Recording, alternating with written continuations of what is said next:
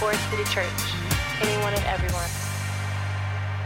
We are working through the book of Luke.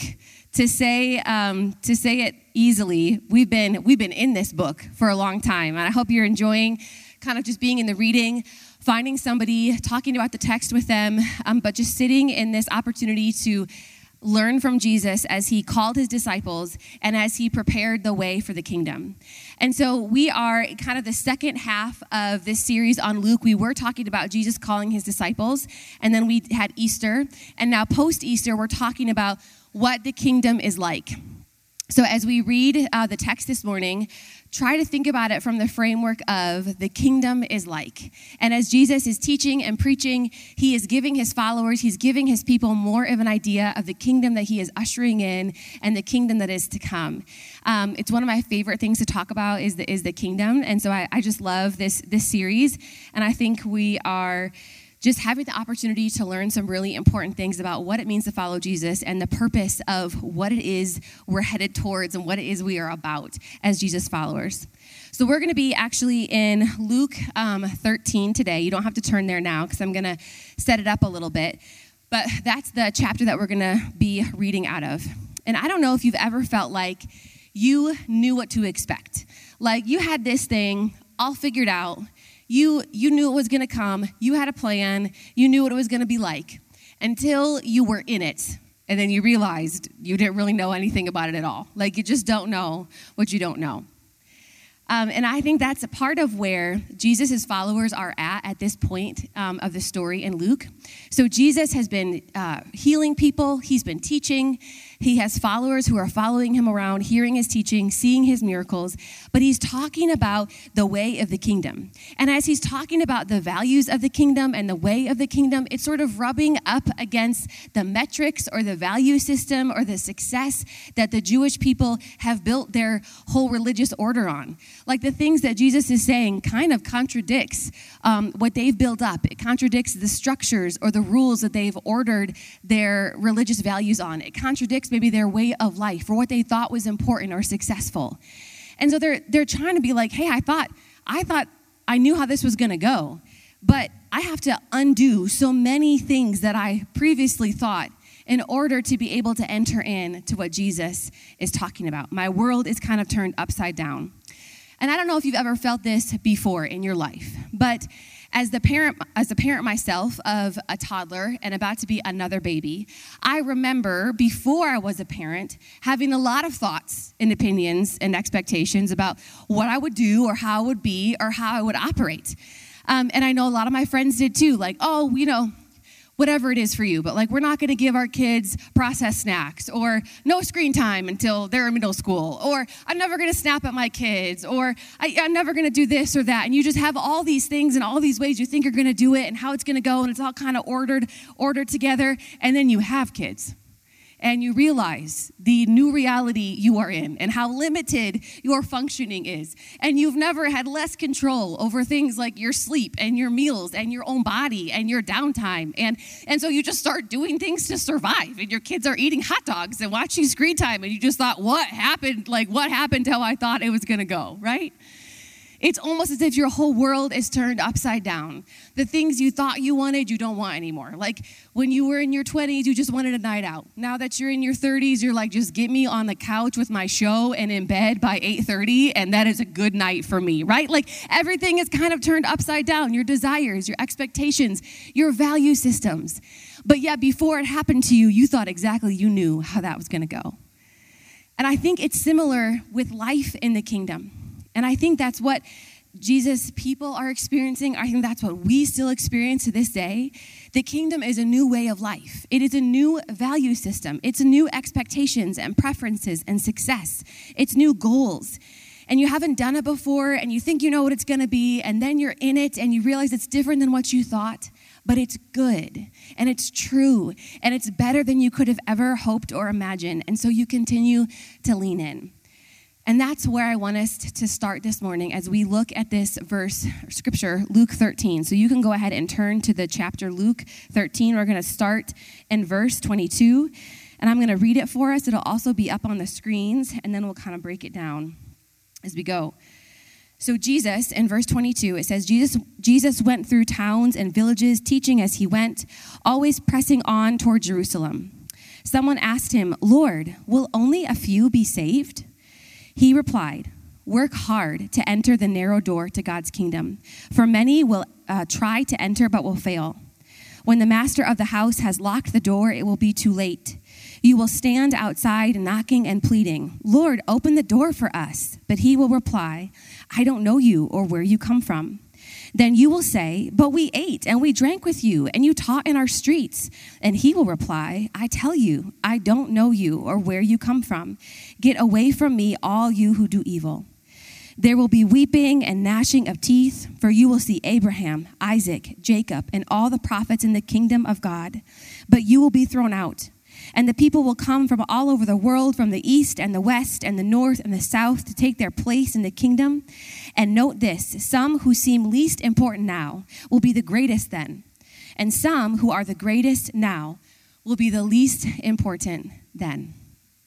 So let's break this down. So, at this point in the, in the book of Luke, Jesus is beginning his final journey to the cross. So he is quite literally walking on the final road that will lead him to be crucified on the cross, which is really the ultimate symbol and picture of life in the kingdom of the Lord, the Creator, the God, the King, making himself low to be crucified as a criminal so that his people could be saved. And we know that at this point, his followers are expecting the Messiah to be somebody who wields his power, somebody who demonstrates force and power to come and to defeat their oppressors. They're not expecting someone who's going to be made low so that he looks as like a criminal and is crucified on a cross only to be died and buried. That's not what they expect at all. But Jesus is trying to give his followers some handles on this kingdom experience that they are going to have when he takes this untimely death. And, and, and his followers are struggling to understand it. They are struggling to, ga- to gain and grasp and wrap their head around and get handles on this whole kingdom thing. The last shall be first, and the first shall be last, and the merciful are made great. And it's about life at the margins, and it's about the limits. They're having a really hard time wrapping their minds around that. And so we see at the beginning of this text that question Lord, like, so who's to be saved? Which basically is kind of like saying, this is this kingdom talk is just confusing. Can you just tell me like who's in and who's out? Or, who, or who's even gonna make it in? Because this just sounds like something I was not expecting. It sounds very different than what I thought this was gonna be. And I'm just trying to understand what this whole kingdom thing is about. And Jesus does something um, I think so beautiful.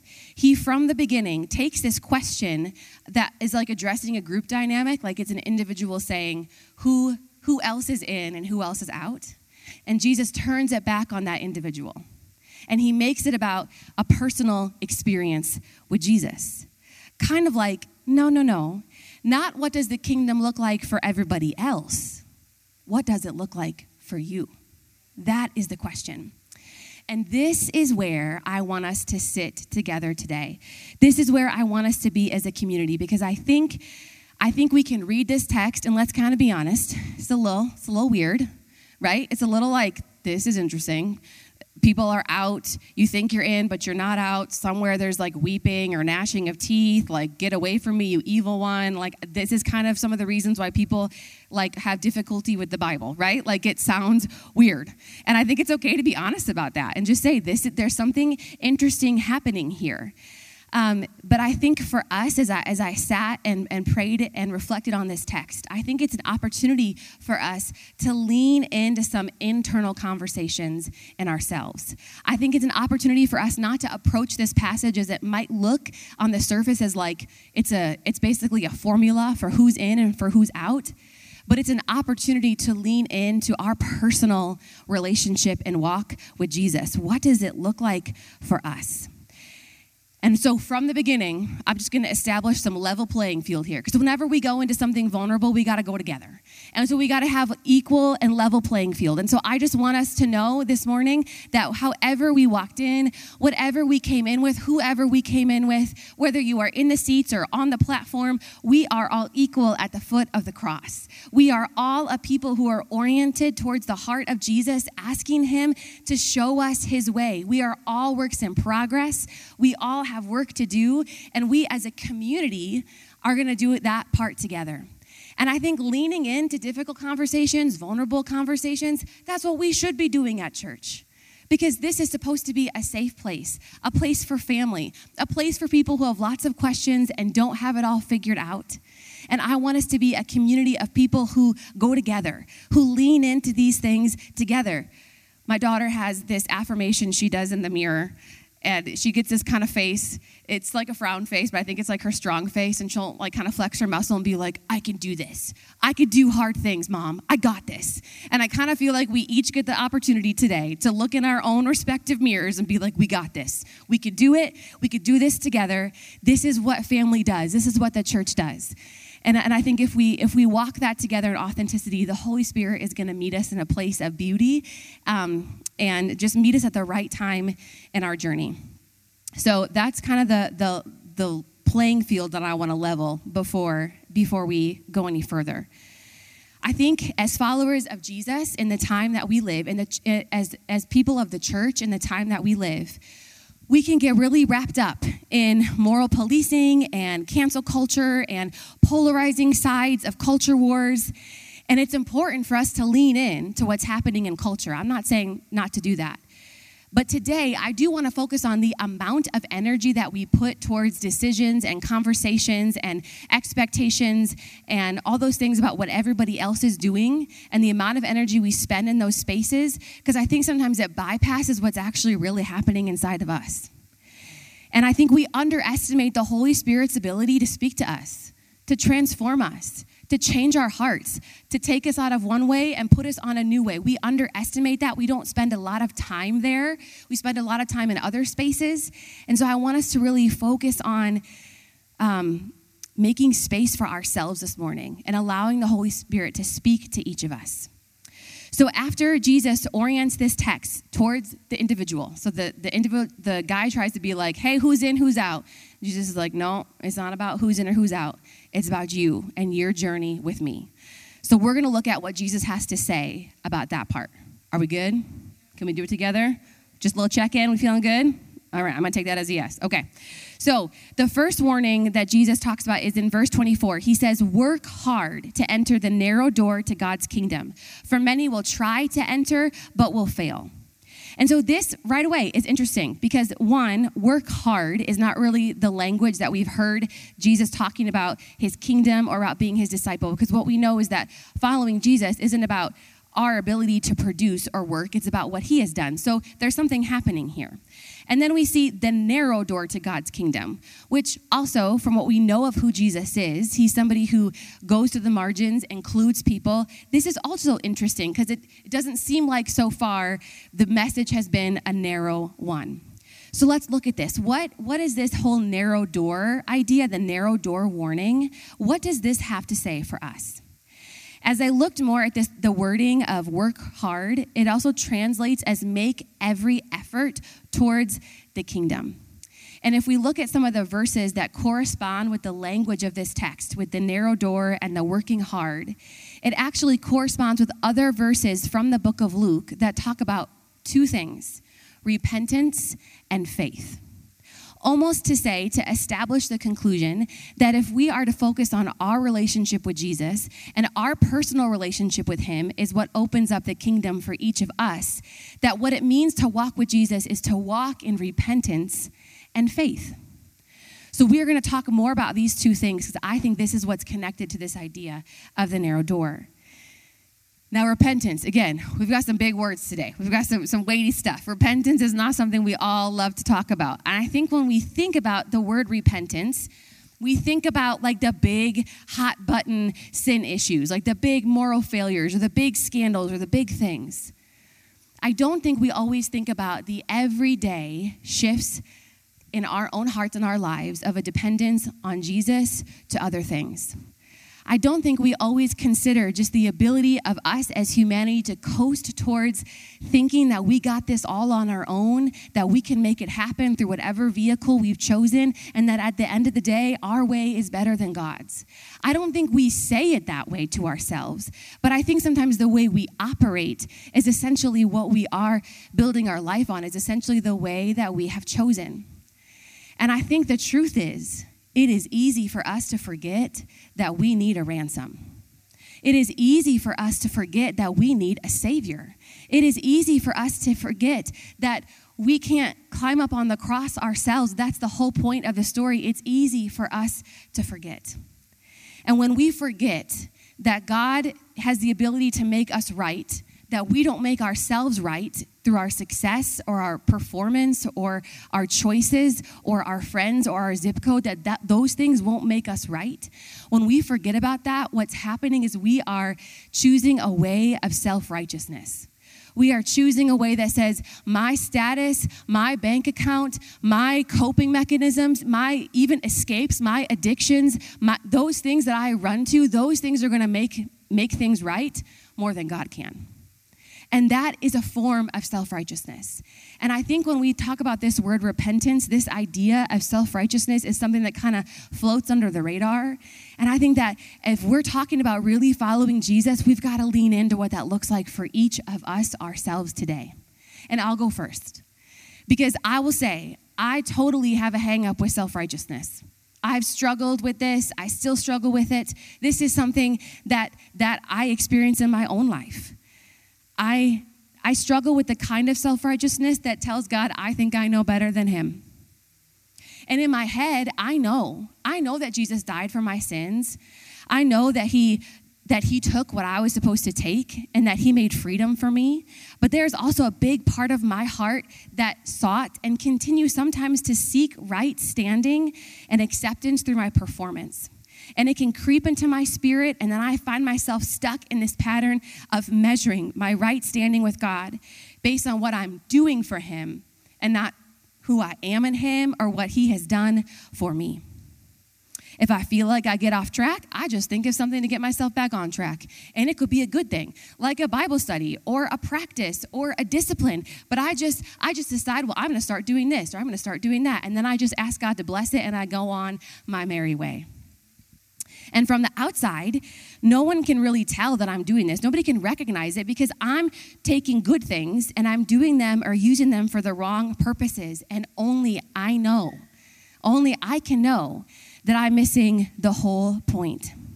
Because essentially, what, what I especially did in the past is I started to plan and dream for my life, telling God that I was following Him, but I was still insisting on calling all the shots. And so when things didn't go my way or they didn't follow my expectations or they didn't go as planned, I felt um, betrayed. I felt like I wasn't getting what I needed. I felt like I had a right that wasn't being fulfilled. And I struggled to feel loved by God or to follow Him in, in that response in, in that time of my life. I was fearful and discontent and in constant comparison and critique of myself. Because amidst all of my efforts, my good things, I was still trying to save myself. You see, when we are functioning from a place of performance and striving, we are saying that God's righteousness doesn't really matter and that we can bypass the whole cross and the whole sacrifice and just save ourselves. When we use our relationships, our control, our comforts, or our addictions, our money as our ransom on our own altars, we are telling God, No, I know best. I got this. I've got what I need. It doesn't come from you. And that is essentially putting us higher than God. And when that happens, and it happens to all of us, we need to recognize that is sin. And we need to turn from it because it contradicts God's righteousness, His plan, His right way for us. And it will ultimately separate us from God. We have to recognize that we are, in our choices, in our decisions, in our behavior, in our lives, we are choosing a way. And we will either choose our own way or we will choose the way of Jesus. And I think we need to normalize as humans that we we coast towards choosing our own way. That in order to choose the way of Jesus, it is going to be hard work. It is going to be a decision. It is going to be a choice. It is not something that we will drift towards or that will just happen to us. It's probably something that we're going to have to fight against going the other direction because we are still human and we still live in a broken world and the kingdom is not fully here. And so this idea of of making every effort, of trying hard and the door being narrow, I don't think it's about who's in, who's out. I think it's about the fact that this is going to require all of you. That to, to be repentant, to follow Jesus, is not just a one time decision where you ask the Lord into your heart. It's not just the one time that you got baptized. It is an everyday laying down and surrendering and choosing over and over in every season and in every way. As new things creep up, Lord, I don't have this and I need you. I need your way. And for us to lean in in that way over and over and over again, it's going to require all of us. But it's not just repentance. What, what else is it? It's faith. And at the end of the day, what makes this so beautiful and so worth it, you're probably thinking, like, why would I want to do that? What makes it so worth it is because ultimately, God's rightness is the best way for us. Like sin is any way that we have chosen that's not God's way for us. And his rightness is the best way. It is the way that we will flourish. It is the way we will be free. It is the way we will be healed. And his way is the best way. And so we we lean in and we repent and we lay down and surrender and we turn because we believe that the Lord is good, that he is faithful, that he has the power to free and heal and redeem, that we don't have to be stuck and do this all on our our own, that we don't have to be isolated. We don't have to carry the burden of saving ourselves. It is a freedom. And it is our faith that fuels us to be able to be repentant over and over and over again. To live a life of repentance is going to require faith. And so this morning, if you're asking yourselves, well, man, where is my faith today? What do I truly believe in? I would argue to ask yourself where do you go in times of distress? Where do you go when everything has failed? Where do you go when your expectations weren't met? Where do you go when you're disappointed? The place that you go is what you believe in. That is where you have put your faith. And so I wonder for us what it looks like this morning to be more aware of our walk of repentance and of the place that we're putting our faith because it seems like in this scripture, this is so important to us in our own personal journey in the kingdom. Let's jump to the second warning. It says, When the master of the house has locked the door, it will be too late. You will stand outside, knocking and pleading, Lord, open the door for us. But he will reply, I don't know you or where you come from. And then you will say, But we ate and we drank with you, and you taught in our streets. And he will reply, I tell you, I don't know you or where you come from. Get away from me, all you who are evil. So we have this second warning. And this has to do with this idea of being in the house or thinking that you're in, but really being out, or being in the house, but, but not being known. And there seems to be something here about this idea of doing versus receiving.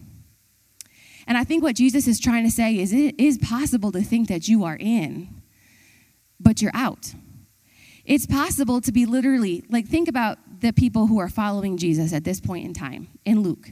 They are literally following Jesus. They are walking with him. They are in his presence. They are seeing his miracles. They are hearing his teachings. They are in, in his vicinity. And Jesus is saying, It is possible for you to be doing all of these things, but not really following me. Because you can be watching and seeing and picking up, but you can not be transformed. And the kingdom can only be accessed through a personal, ongoing relationship with Jesus that receives grace and is transformed by it, not only is producing it.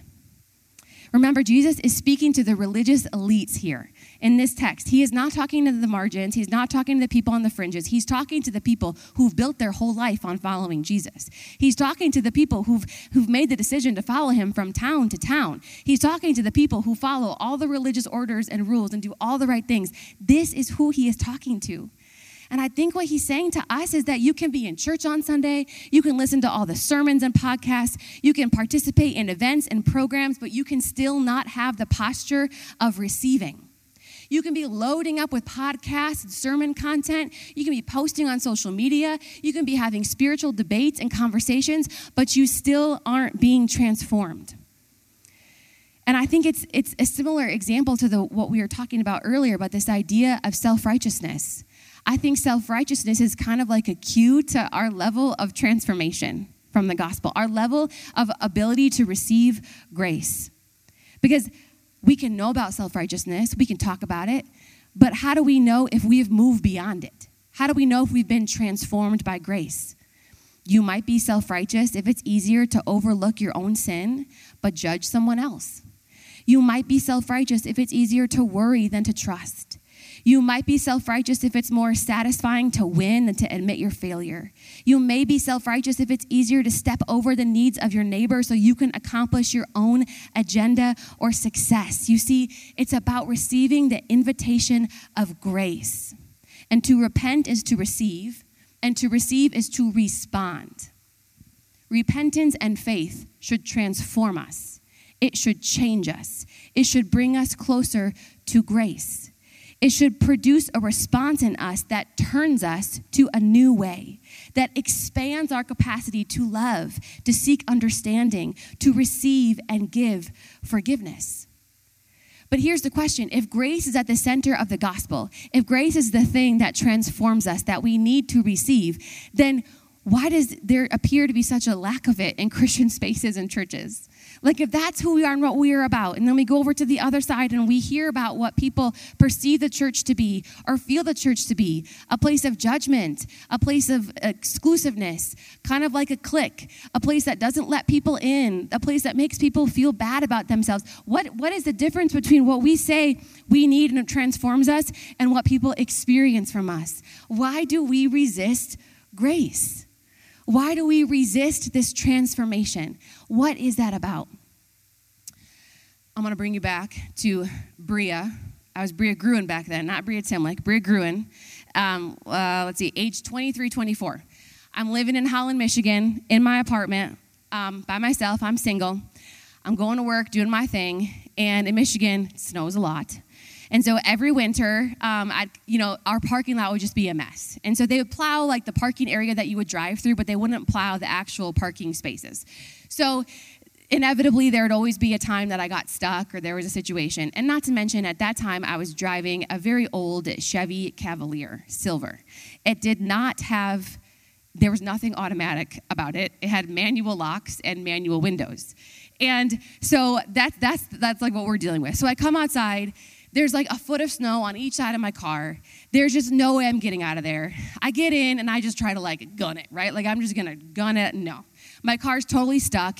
It's all like in the slush. The tires are just spinning. The slush is spraying. And I'm just done at this point. Like, this is just the thing that pushed me over the edge, right? So I'm just kind of having a fit in my car, like saying to the Lord, this is not how I expected things to go.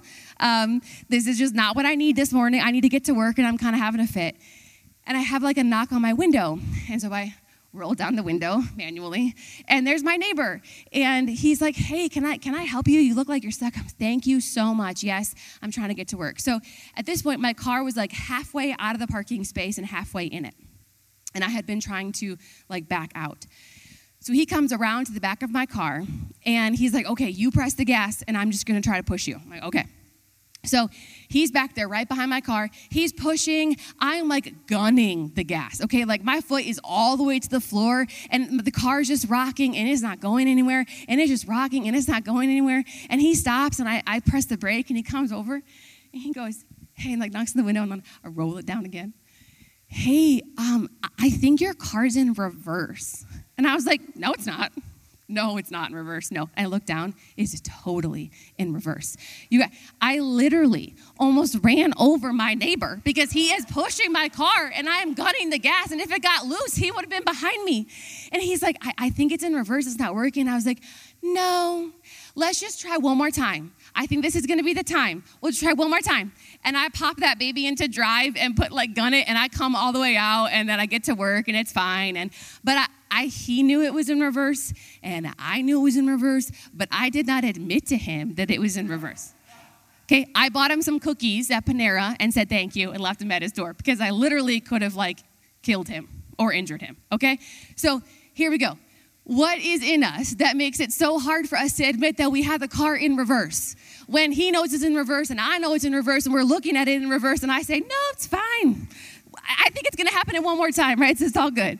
Like what what is in us that that why do we resist the receiving of grace? What is that thing that just resists being able to say, I don't have it all together. I really messed up. This is embarrassing. I wouldn't really want anybody to know this about me, right? Like what is that thing that we resist grace?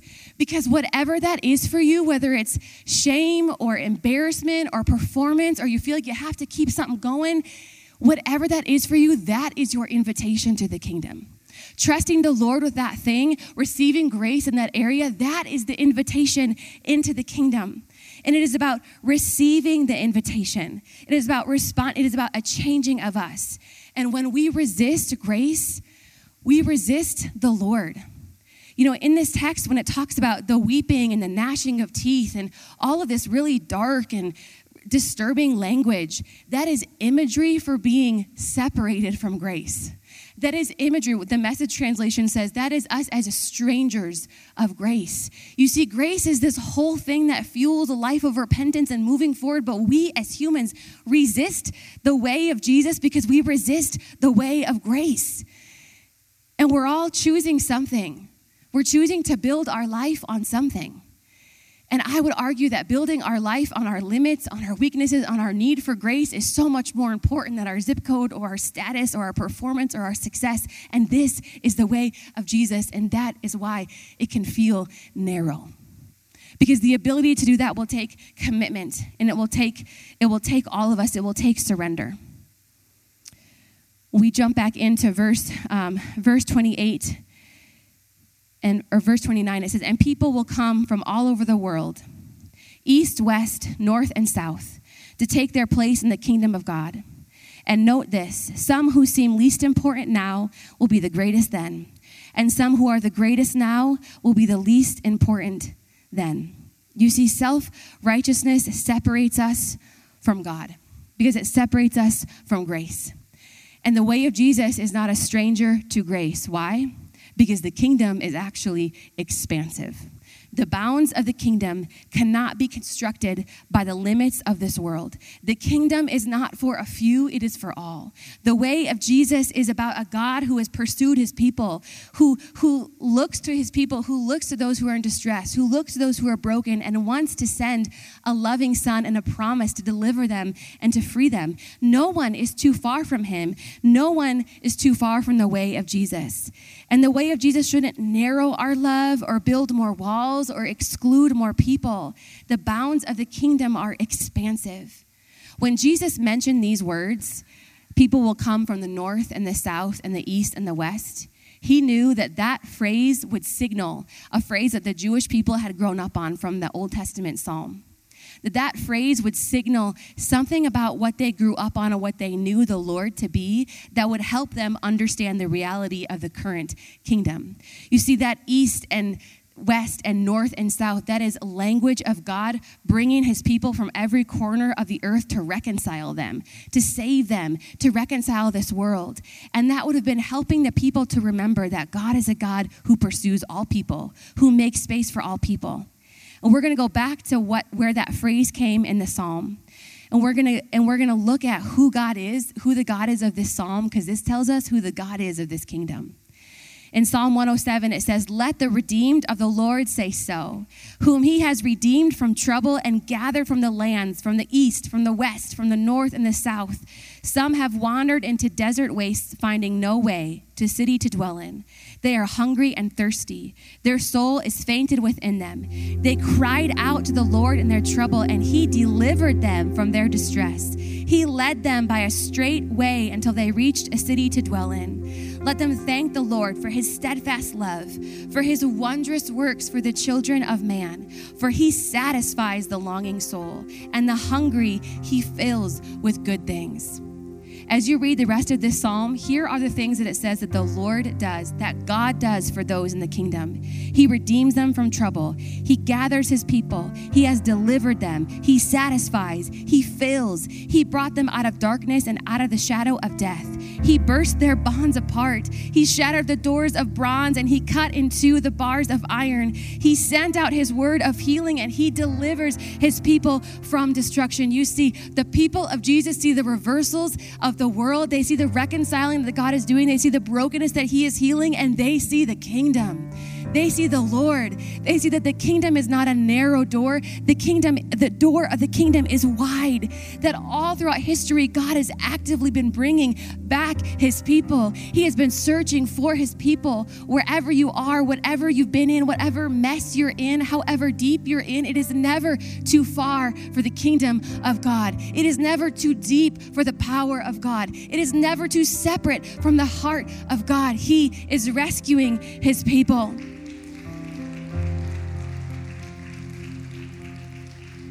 And it is not based on doing the right things. It's not based on being in the right spaces. It's not being right, uh, it's not based on being in the right crowd. It is based on the love of God. You see, the door is narrow for those who are focused on who is in or who is out, but it is wide for people who want to be redeemed. The door is wide for those who are gathered from the west and the east and the south and the north. It is wide for those who've wandered into barren places. It is wide for those of you today who are sitting here in darkness. It is wide for those who are suffering, knowing that they have nobody else to blame than themselves. The door is wide for you if you want to be redeemed, if you want to be healed, if you want to be freed. Because your answer your peace, your need, your satisfaction, your belonging, it will not come from constructing a kingdom for others. It will be from receiving the kingdom yourself. And I think the challenge today, this idea of repentance and faith, is being able to say, I'm in need. Following Jesus isn't about all the answers. It's not about having it all figured out. It's not about being perfect and following all the rules. I am here in need. And I've got to kind of get closer to my need to get closer to Jesus. And I think as Christians, we have forgotten that it is the limits, it is the need, it is the weakness, it is the low that elevates the glory of God and brings Him high. It is our need.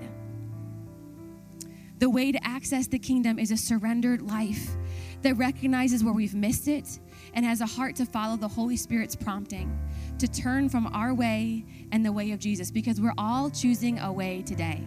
We're choosing a way.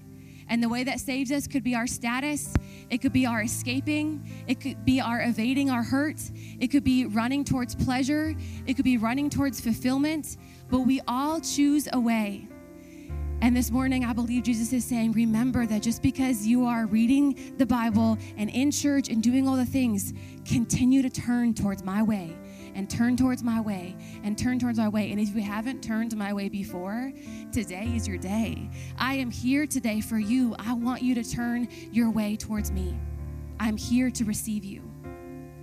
So, my question today is who here is hungry for joy?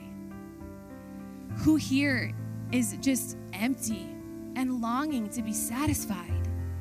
Who here is crying out from a place of distress?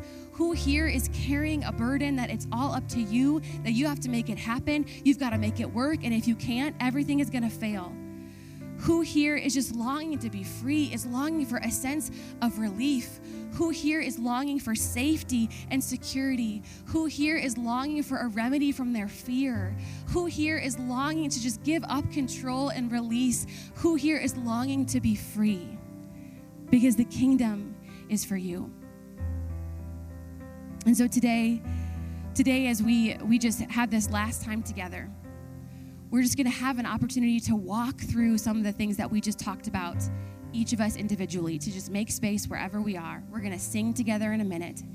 And I just want us to use this time as a time of reflection and a time of opening up and making space for the Holy Spirit. I wonder today what it is that is the thing for you that you are seeking repentance from. I wonder what it is you've built your life on, what it, the way that you have based your way on. I wonder if it's out of insecurity, if it's out of not being, if if you feel like you don't belong. I wonder if you've built your life on status or success. I wonder if you've built your life on insecurities or comparison. I wonder if you've built your life on what you can do, what you can produce instead of who you are. I wonder if you've built your life on something that you know you're not. And I wonder this morning, what is the thing that you need to lay down? What is that area that you feel like you know better? Maybe you wouldn't say it that way, but when you look at it this way, that is really what it is. What is that thing for you? And then I want you to think about just your your your hard stuff. Like your secrets, the stuff that you wouldn't want anybody to know. The stuff that you're embarrassed about, the times that you've got that car in reverse and you just can't admit it, even though everybody knows it's what it is. I want you to think about that thing. And I want you to just to allow that to, to come up for you, to be okay with it's a thing and it's real. And then I want you to declare your faith in that place. That whatever shame or embarrassment or um, lowliness that thing brings up for you, I want you to declare the love and the power and the hope of Jesus over that place. That the way of God is true, the way of God is good, the way of God is faithful. And this is the only way that has the power to truly redeem and free and heal. I want you to declare your faith. Sometimes you got to speak it before you believe it, you got to say it before you know it's true. And this morning, we don't need to stay in a place of um, of being down on ourselves, but to know that when we bring these things up, it's for a purpose. It's for a good. It doesn't just hang out there. And God's not to trick you. There's not like some sort of box that you don't have the key to not open. He he you have the keys. You have the keys that you need to know the Lord and to see Him and to be free. And He wants to bring that to you this morning. So declare your faith over those places. And then the next one, if you could put it up on the screens. Remember the invitation to receive and to respond with grace. Remember that at the end of the day, it is grace that transforms, it is grace that frees. So, where is that place that we need more grace? Who is that person that we've made our enemy? Who is that person we've written off? What is that group that we've said they never have any room in the kingdom? What is, what is that thing that we've created? What is that bound we've made? And where is there grace from Jesus for us and grace for us to extend? And it's probably not going to be something detached, it's probably going to be somebody in your home. It's probably going to be somebody in your family. It's probably going to be somebody in your sphere of influence. Where, where are you going to be transformed by grace? And how is that going to change your response? How is that going to change what you do next? How is that going to change what you say? What does it mean to respond with grace? So I just encourage you in this moment as we get ready to sing that you just would sit, stand, worship, declare, reflect, whatever makes sense for you. But just allow the Holy Spirit to speak to you. Allow the Spirit space in your heart as we build our life on Jesus, on the way of Jesus together. My life upon your love, it is a sometimes I